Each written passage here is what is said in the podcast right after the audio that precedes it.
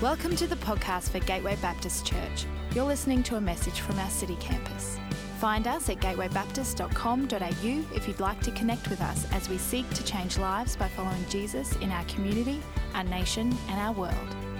But as Stokes mentioned, we're going through our Our House series, and I know last week you guys talked all things marriage and singleness, and uh, tonight we get to talk all things dating, which is great.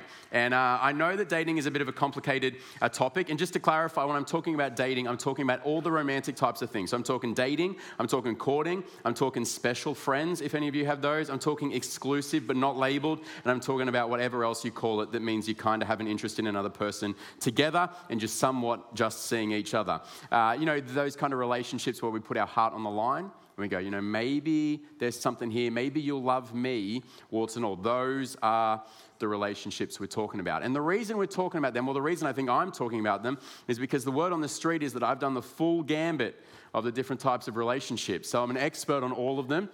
I've done the year eight date for two weeks and never talked to each other because you're too shy and nervous relationship. And for some reason, she broke up with me for a guy that would actually speak to her face to face. Don't know why, but uh, that happened. I've also done the very serious uh, one that lasted nearly two years, only for me to drop the God told me to break up with you card.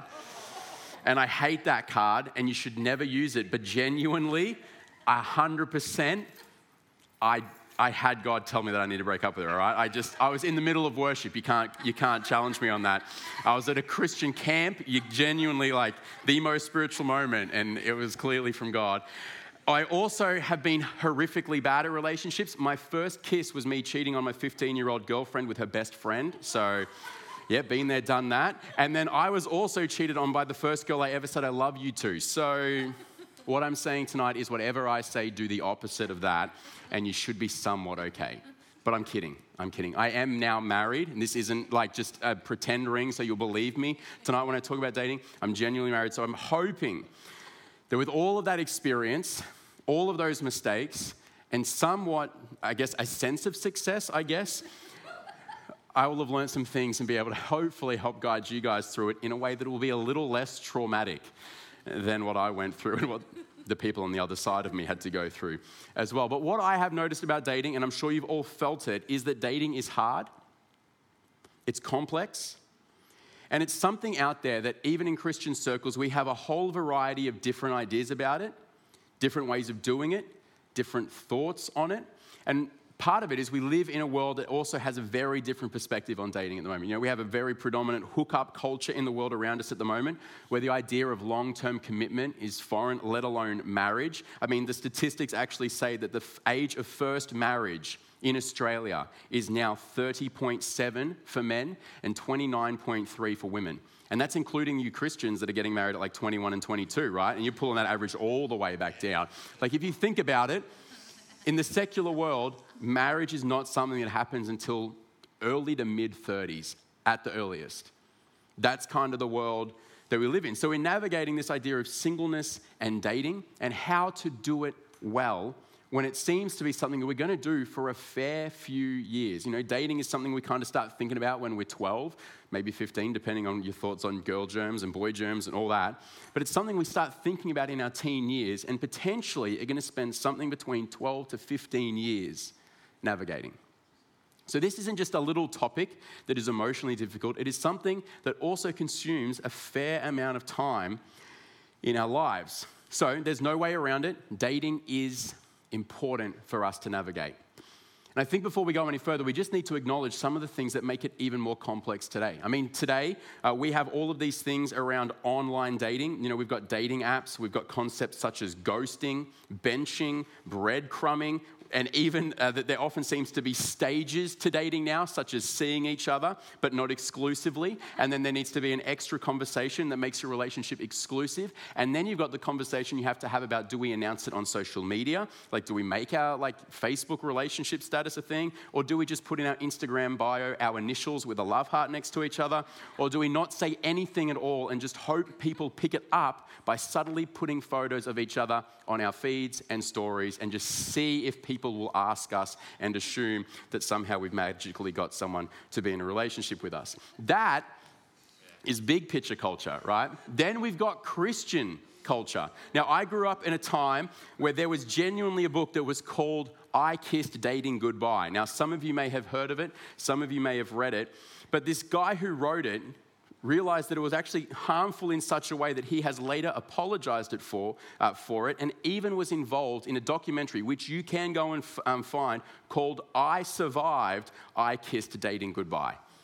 Yeah, because his book famously warned that dating could cause irreparable emotional damage. I mean, that's pretty obvious.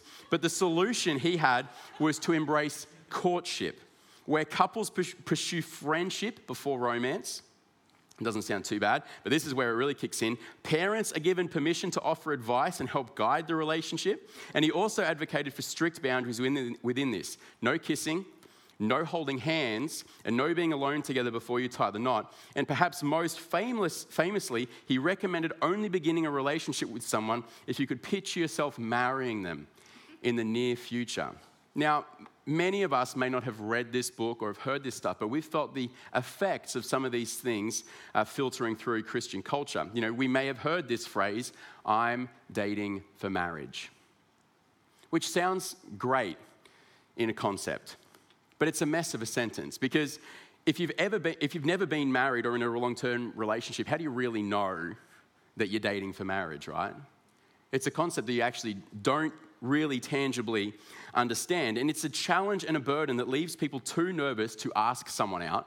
Both parties confused about the depth of the relationship, and it leaves someone, when the relationship falls apart, potentially in a mess because they thought they were going to get married. Now, you might think that's ridiculous, but I can tell you, I had conversations with young adults time and time again where I've heard this thing. They're emotionally devastated. They've been dating this person for eight weeks.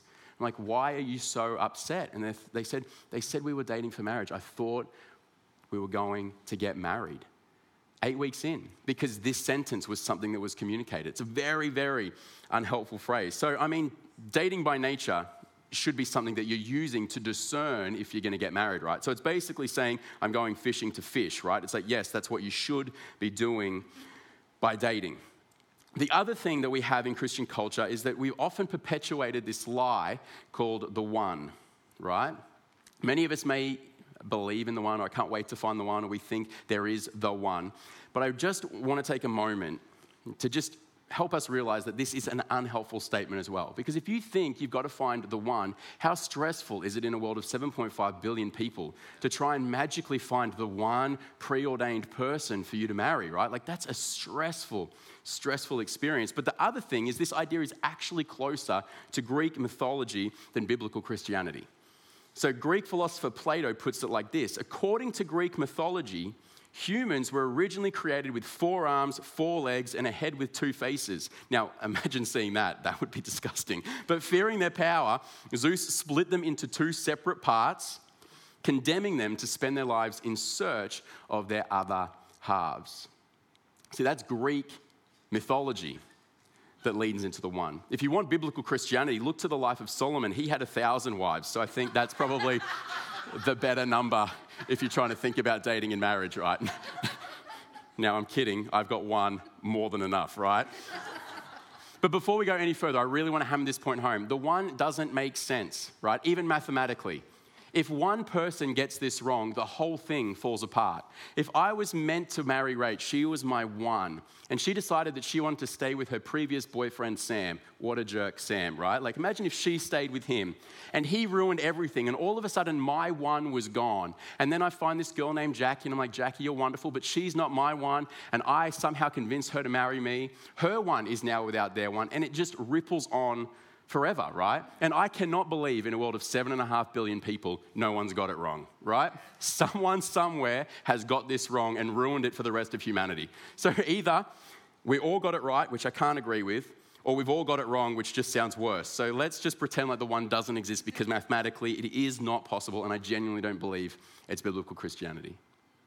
So there are a couple of myths that I think we can bust and have a little bit of fun with before we get into the more deep stuff tonight. But tonight, I do want to share a couple of things that I think are really, really helpful for us when we talk about this concept of dating and how to do dating well, how to do dating in a way that honors God and honors others, how to do dating in a way that actually can be helpful for us and helpful for the person on the other side of us as well. And I think this is a message that's important for those of us who want to date those of us who are currently dating, but also those of us who may be on the other side of dating. You know, we're married and we feel like, you know what, this isn't something that's relevant for me anymore. But it is because there's people in your life who are either single and want to date or who are currently dating and need wisdom and advice and help navigating it all. I also want to say that this message is in no way a message that's saying all of us should be dating and all of us should be aiming to get married, as if these are new levels of life that you've unlocked. That's not the case at all. I know Stokes would have touched on that uh, last week in that idea of marriage and singleness. This is a message for those of us who want to step into dating or who are dating so that we can do it as well as we possibly can.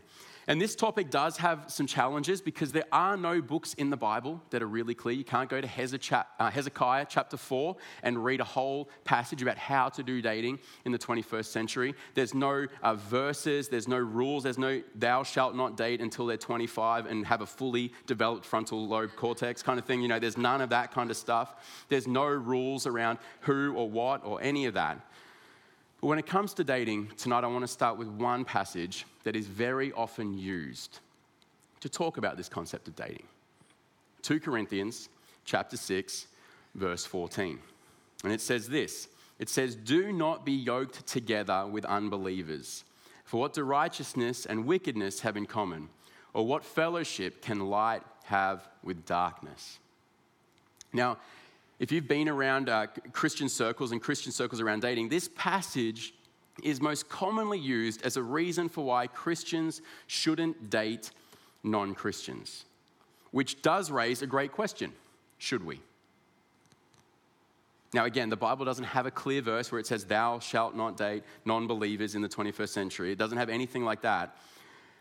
Because as much as this passage leans that way, as much as we can read it and infer it, this passage is not addressing those relationships specifically. The key word in our understanding in this passage is the, the word yoked, which was a term that was used to describe many things back in the day. Uh, it was this thing that, uh, in some ways, they would put on an oxen or uh, field animals to tie two of them together to drag the plow through the field to make sure that they were working in the same direction, to put their powers together to plow the field as effectively as possible. But it was also a term that was used for people who were learning from a religious leader at the time. And if they chose that they wanted to live their life in accordance with this religious leader, which was to say, I want to adopt their beliefs, I want to adopt their teachings, and I want to try and imitate the way that they live their life as best as I possibly can, they would take a yoke and put it around their neck to symbolize this was the Pharisee or the Sadducee or the religious leader of the time whose life I am coupling myself to whose life I am going to imitate. You do also have to remember that in Paul's culture at the time, dating wasn't a thing, and marriages were arranged. So when Paul is saying, do not be yoked with unbelievers, he is in no way thinking at all of 21st century dating. Rather, he's helping the readers understand that their lives should not be so closely linked with unbelievers that their lives are being lived under the same values and under the same vision and under the same teachings as them. Which I do believe has some practical guidance for dating. See, I do think that it's wise for us to be careful about dating someone who doesn't believe. The reason is not that they're evil and that we should steer clear of them, but rather that as you navigate life, you're going to have a different vision on things. You're going to have a different view of issues. You're going to have different priorities. It's going to make it a challenge to do things together. Now, hear me clearly. Would I say it is a sin to date a non believer? No. I don't think there's a biblical argument to say it is a sin to date a non believer. Would I say it is a wise decision? No. But here, I want you to hear most clearly. Are you welcome here, loved here, valued here, cared for here? If you are, yes. You know, will I personally, and I'm sure I can speak on behalf of the others on team here, would I want what's best for you? Would they want what's best for you? Will I pray for you? Will they pray for you? Will they offer support and help you as best they can? I believe the answer is yes. But here is where I think this uh, passage is actually a challenge for all of us when it comes to this idea of dating, not just those of us who are considering dating someone who doesn't believe the same things as us, because I actually think you can also be unequally yoked, to use this concept, with believers too. In the idea of having different vision, different values, different views, different perspectives in such a way that you are not actually going to be going in the same direction. Would you like a story of my own personal failure to illustrate the point? Great, cool. So when I was uh, 21, I was dating this girl named Chrissy. Now, this is the girl I dropped the God told me to break up with you card on, so have some level of sympathy for her because that's never a fun card to be dealt. But we were uh, about 18 months into dating, and we were having a conversation uh, just about the future, right? You kind of end up doing that sort of stuff. And I was talking about how I felt called to ministry. I was already in ministry, and I was fully aware, being a pastor's kid, that ministry often means you have to move from time to time. You know, my, I was born in Sydney, but my parents moved uh, to Ballarat in Victoria, and there was a, a time when I was about 10 or 11 years old where we also moved, almost moved again we stayed, but I knew that moving was very much on the cards. So I was talking to her about the fact that, you know, like in the future, I don't know where we'll be. Maybe we'll be in Sydney, you know, maybe we'll be in Brisbane, you know, God forbid, maybe we'll be in Perth, you know, like maybe we'll have to go all the way over there to that other country that's somehow in our country. And I was talking about that, and that was something that I knew was really important and a real possibility for my future. And she was great. She heard it, she understood, she empathized, she listened, did all those, you know, wonderful things. But a couple of weeks later, we were having another conversation and she just circled back to it. Now, Chrissy was uh, a girl born in a Macedonian family, right? So, you know, Greek culture, you know, that kind of like just family is a big thing. So she loved this idea of, I want to be with my family. Like, we would go to her grandma's place all the time and she would do the classic, like, eat, eat, eat thing, just food on food on food. And she was trying to explain to me the fact that for her, she couldn't see her future being outside of Melbourne because she really valued family. She was like, I don't want to be far away from them. I want to be close. I want to be near. I want to be able to pop over to my grandma's for lunch. I want to be able to see my family regularly and easily. And she was like, This is something that is really, really important to me. Now, I'm sure if God really clearly said to her she needed to move, she would have done it. But for her, she just couldn't see herself moving. She was like, It's just not part of my vision. It's not something I value. It goes against it, even. I can't see that being something I want to do, which is a really big challenge, right? Now, six months after that, I did drop the God told me to break up with you card, and it all kind of ended. And she was really upset. And I was like, I'm really sorry, take it up with God. And I'm sure she did. And um, I'm sure he was fine with it. now, I want you to hear this. As I said, she was lovely. She was a really lovely girl who really genuinely wanted to follow Jesus as best she could. And I'm not saying that because she didn't want to, you know, move, she wasn't a very good Christian. I'm not saying that at all. Just had different vision, different values for where we felt like we wanted to go with our lives. Now think about the future, right? 3 years after that conversation, I'm in meetings about a job up here in Brisbane, which I eventually take and move two states away, only for a couple of years into that be involved in a global pandemic where I haven't been able to go home to Victoria for two years because of the borders. Imagine how she would have coped in that situation. A big move and then two years where she couldn't even see her family, and yet it was such a big value for her. Now, my wife, Rachel, loves family. Like she calls her mum three times a week on FaceTime, and it's like I'm always saying, "Hi, Karen." Yes, her mum's name is Karen, which is a shame as well. But it is. It's a shame. She hates it. She's like, "I hate being Karen" because I say it, and then everyone's like, "Oh," and you're like, "Yeah." And the worst part is she genuinely has a Karen haircut too. So, ugh, the, the poor thing. Now, I want you to hear this, right? Rachel has the same thing. She really values family. She wishes she could see them all. The biggest ache on her heart recently has been the fact that she hasn't been able to get home and see her family. But when we were dating, we had a conversation, particularly around this move to Brisbane, where she was like, if this is what God wants us to do, then this is just what we have to do. I'm willing to do that, even if it means I have to be far away from my family. We had a, we had a far similar vision, we had far closer values, and we wanted to do life like the same, right? We were like, we want to do this. We want to be obedient. We want to follow wherever we have to go. We were a bit more equally yoked, to use the term from uh, the passage in Corinthians. And it is important for us to understand that this is critical because the people that we invite into our lives in these dating relationships are so uh, just influential in who we are as people. If you go back through my Facebook profile pictures, you will be able to tell when Ben had a girlfriend and when he didn't because you will see that my profile pictures changed. For some reason, I went through a patch where I wore like v necks with like an, a button up shirt loose over the top and a necklace. Can you imagine me wearing any of those things now? Like it was ridiculous, but my girlfriend wanted me to wear it at the time, so I did. You know, my music tastes would change and adapt a little bit, not too much. Like I still love all the heavy stuff, but I would listen to like some soft bands and I would get like, you know, oh, wow, look at that. I'm listening to, I don't even know, what is their name? Hollow Coves or whatever. I'm listening to that because that's what they like. And it's, that's what relationships do. They impact you, they influence you, which is why it's so important to consider does this person have a similar value and similar vision for their life? See, on a more critical note, my relationship with God is a critical part of my personal vision and values for the future.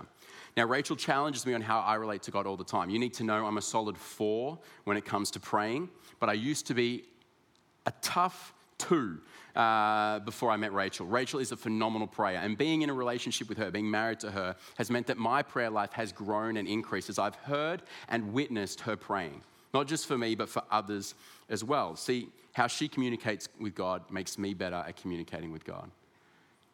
But the person that you do these relationships with is going to have a critically important, formative influence on who you become. So, hear me really clearly. Try and work out your vision and try and work out your values. Because the person that you're going to date is going to be someone who's going to influence you and form you in ways. But you need to be clear on who you are so that you can actually navigate these conversations and this season with a sense of purpose and clarity. Now, I want to move on to the next thing because I don't know if you've noticed this about relationships before, but they actually take two people, right? They take two people. And so often we focus on the other person because we go, I'm going to entrust my heart to you please don't hurt it. You know, like look at it. It's so soft and special and beautiful. Please don't hurt my heart. But as much as you're entrusting your heart to someone else, they're entrusting their heart to you too. And so the question always has to come back to who should I be in a relationship as well? See, Andy Stanley says the question that we should ask ourselves when it comes to dating is this Am I the person that the person I am looking for is looking for? Let me say that again because it's a bit of a tongue twister. Am I the person that the person I am looking for is looking for?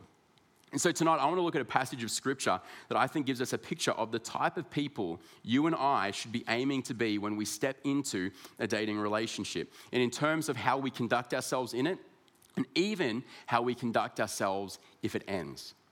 And the passage I want to look at is Ephesians chapter 5, verses 25 to 28. Now, it's going to use the words husband and wives, but roll with me because you're going to understand the importance of it in a moment. It says this Husbands, love your wives just as Christ loved the church and gave himself up for her to make her holy, cleansing her by the washing with water through the word, and to present her to himself as a radiant church without stain or wrinkle or any other blemish, but holy and blameless.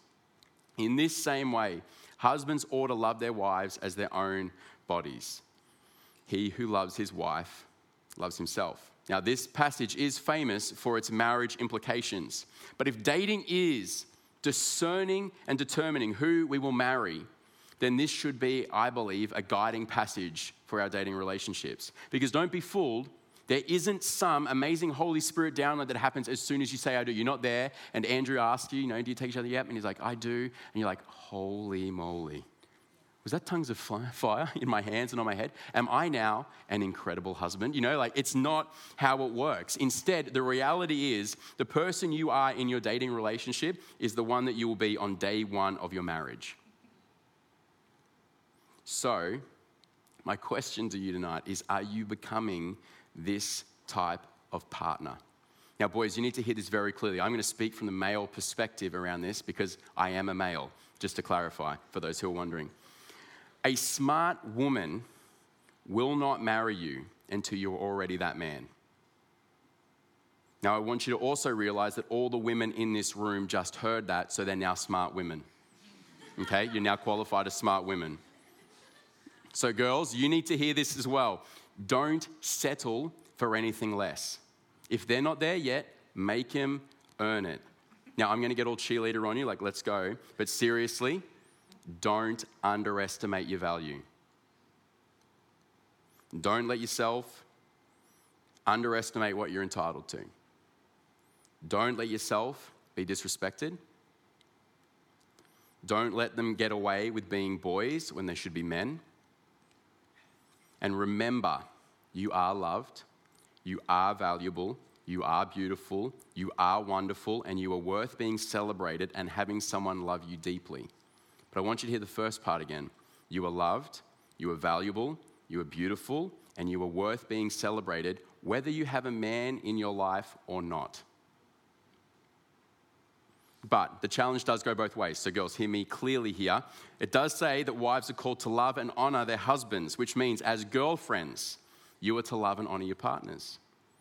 Cheer them on, support them, build them up, help them see how you see them, speak life into them. Now, men are often full of bravado. You've obviously felt it, and you're like, what is this? It's gross. But deep down, boys are looking for love and approval. It's why, for some reason, we'll be at a party and try and lift weights in front of girls because we think that will impress them. but despite that, and in fact, in spite of that, love them, honor them, build them up, and most importantly, be a safe place for them to let their guard down what we have to recognize is that there is actually a fair bit of responsibility when we step into a dating relationship because we are taking responsibility to care for, love, invest in, and just inspire and, and help build another person. And that's not something that we should step into lightly. Like, are you actually ready? As much as you want to be in a dating relationship, are you actually ready to look after and love someone? Because as much as being in love feels like those feelings you get when like you're just standing next to each other and you're just like, oh, did we just brush little fingers? And you get like that little rush up and through you, and your butterflies stir up, and you're like, oh my gosh, this is amazing. And they walk into a room, and you're like, oh, I'm sweating immediately. Like, what is this? As much as love is a part of that, warm feelings and great joy, all of those things, Paul says that men are to be husbands who love their wives as Jesus loves his church. And I don't know if you guys remember this, but Jesus died for his church. He laid down his life, he washed the feet of the disciples, he suffered so that they may flourish, he cared for the sick, he was a voice of wisdom, and he was a loving embrace for all. And so, if that was how Jesus loved his church, then that must be how we love one another. See, will we be willing to lay down our lives? Will you be willing to serve the other? Will you be willing to put what is best for them above what is your personal preference? Will you be a source of wisdom and support? Will you care for them when you're sick? Will you be a loving embrace? See, I love my wife, Rachel. So for me, loving her is doing all of the things that we enjoy. You know, it's laughing together while watching Ted Lasso or Brooklyn Nine-Nine at home. It's enjoying time walking together, sharing our lives together. It's making dinner together. It's watching her laugh and finding great joy on the fact that she, for some reason, sits on the couch like this and is apparently relaxed and comfortable. And I just have no idea how. It physically hurts me to do it. But it's all of these wonderful things but it's also making dinner for us when she's tired and needs a rest. It's thinking about the fact that she might like a hot water bottle for bed and making it before she even asks. It's about saying no to hanging out with the boys who are going to the footy because you know you need a night together because her love language is quality time. It's listening to her work situation when you have your own stuff going on. And it's getting her pain medication after an ACL reconstruction at 2 a.m. in the morning, even though you have youth conference day two in a few hours. Now, hear me clearly. I'm not a perfect husband, so much so that I made sure Rachel was on team at Mackenzie tonight so she couldn't be here to tell you otherwise. But when we think about dating, we can be so obsessed with finding the right person for us that we actually forget that we also need to be the right person for them. That love is not about how another person makes us feel, but about how we lay our lives down for them instead. Now, don't expect perfection from yourself. Don't expect yourself to measure up to this standard or to have it all together all the time, but rather ask yourself the question Are you willing to rise to the challenge? Are you willing to take it on and say, I'm willing to try and work my butt off to get there? Because if you are willing to rise to that challenge, then I would argue you are actually ready to hold the heart of another. Now, before I finish, I do want to address those in the room this evening who feel like you may have already ruined it Maybe there's some things that you've done in the past, some traumatic relationships that have happened, and you go, you know what, there is no way I can do this again. For a whole myriad of reasons. Maybe because you're too heartbroken and you feel like, I can't get there again. Surely I can't trust someone again with this. It hurts too much. I'm not sure I'll be able to step back into this. Or maybe because of what you've done and you feel like that disqualifies you from being in a relationship. You go, Ben, if you'd seen what I've done, if you'd seen the way that I've treated people or the things that I've done with people in relationships, you would know, like, it's over for me. I can't, I can't do that. I want you to know that there is actually restoration for what is broken.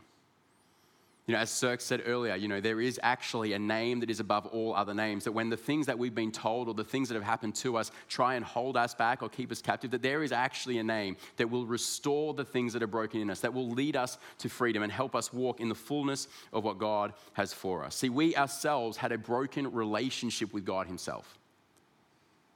You know, we'd sinned, We'd fallen short, we'd missed the mark, and God, in His goodness, sent His Son Jesus to come down, live with us, be with us, show us the very heart and character of God, who spent so much time caring for and restoring what was broken in people's lives. That's what He did. And then He eventually died for us on the cross to pay the penalty for your sin, and who rose again, de- declaring victory over death. See, God has always been about restoring what is broken. If he restored what was broken in our relationship with him, do you not think he will also work at restoring what is broken within you and your relationships with others? See, Romans 8 28 says, And we know that in all things God works for the good of those who love him and who have been called according to his purpose. Because God is able to take what is broken. God wants to take what is broken and bring it together. So you might say, Again, that you haven't been a good boyfriend or girlfriend. You did some things that you wish you didn't do. But God has been at work in your life, and He is working those things together so that you can see what was broken restored in your life. So, whatever your situation, there is actually hope.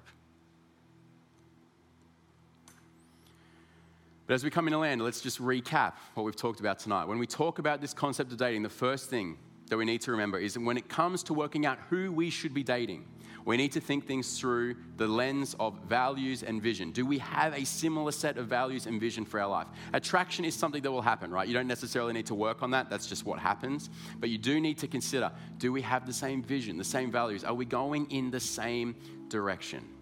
And that is what dating is meant to help you discern. Secondly, that one of the most important aspects to dating and determining whether we are ready is to actually ask ourselves Am I the person that the person I'm looking for is looking for? Am I ready to step up to the challenge that Paul lays down for us as husbands and wives, people in dating relationships in Ephesians chapter 5? Are we willing to rise to that call to lay down our life to love the other person? Are we actually responsible and ready to take on the responsibility to love and look after another human being? Have we begun the journey of the, becoming the people we need to be in order to protect, care, support, encourage, challenge lovingly, give counsel to, embrace, and love another? Then finally, that if you're here and you think your past is what is holding you back, that your past is what is stopping you, that your past is what makes you too broken for you to consider dating or stops you from believing you're worthy of being in a loving relationship that tonight you know that there is actually hope, that God wants to restore what was broken and He wants to bring hope despite what has happened in the past, that these things do not disqualify you anymore. And so tonight, I want to create an opportunity for us to respond to what God's been doing tonight. I know there's a fair bit in there in terms of what we've unpacked, but I do want to give us the opportunity to respond. In a moment, we're going to stand together and sing. And in that, I would actually love for us to respond in one way. And the, and the way that I want us to focus on is the response about what God is calling us to in ourselves. See, so much of dating, we can focus on the other person, but here's the thing you can't make another person fall in love with you, right? You can't force them to say yes to a date. It gets creepy and weird when you do that, right? Like, don't do that. You can't control that. You can't control whether someone else will fall in love with you. You can't control whether someone else will get feelings for you. You can't control any of that. But we can work on ourselves. We can ask God, God, what is it that you're doing in my life right now? And how can I join you in what you're doing? How can I work with you in my life so that I can be the person I need to be in the future? Whether that is as a single person, as a person in a dating relationship, or as a married person, because the call is the same for all of us. We're all called to be more and more like Jesus, right? Doesn't matter your relationship status, that is the call. But if you go, you know what, I, I do want to be in a dating relationship, I do feel like that's something that I want in my future, and I am wanting to rise up to that challenge, I want to take a moment for us to pray for you. So we're going to stand to our feet. Why don't you jump to your feet now?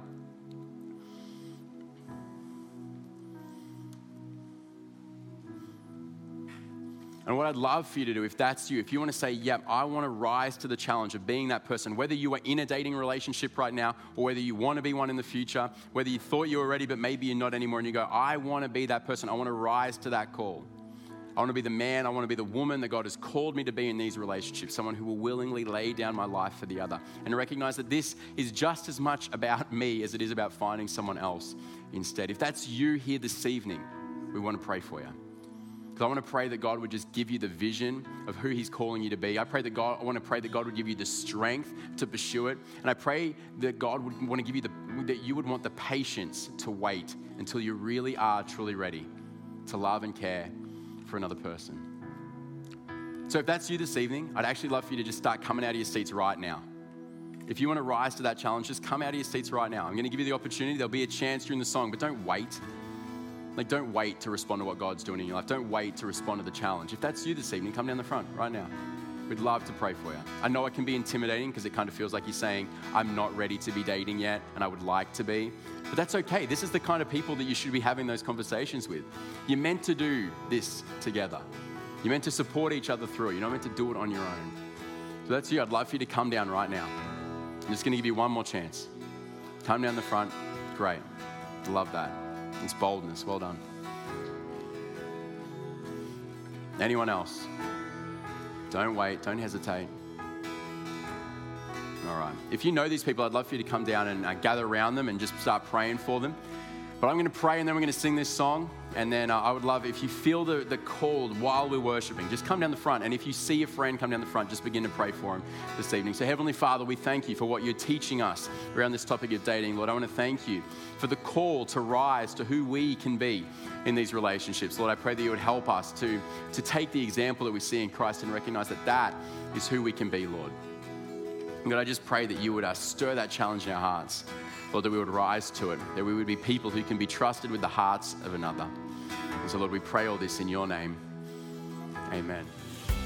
We hope you've been blessed by this message. If we can pray for you or you would like to take a further step in your relationship with Jesus, we would love to connect with you.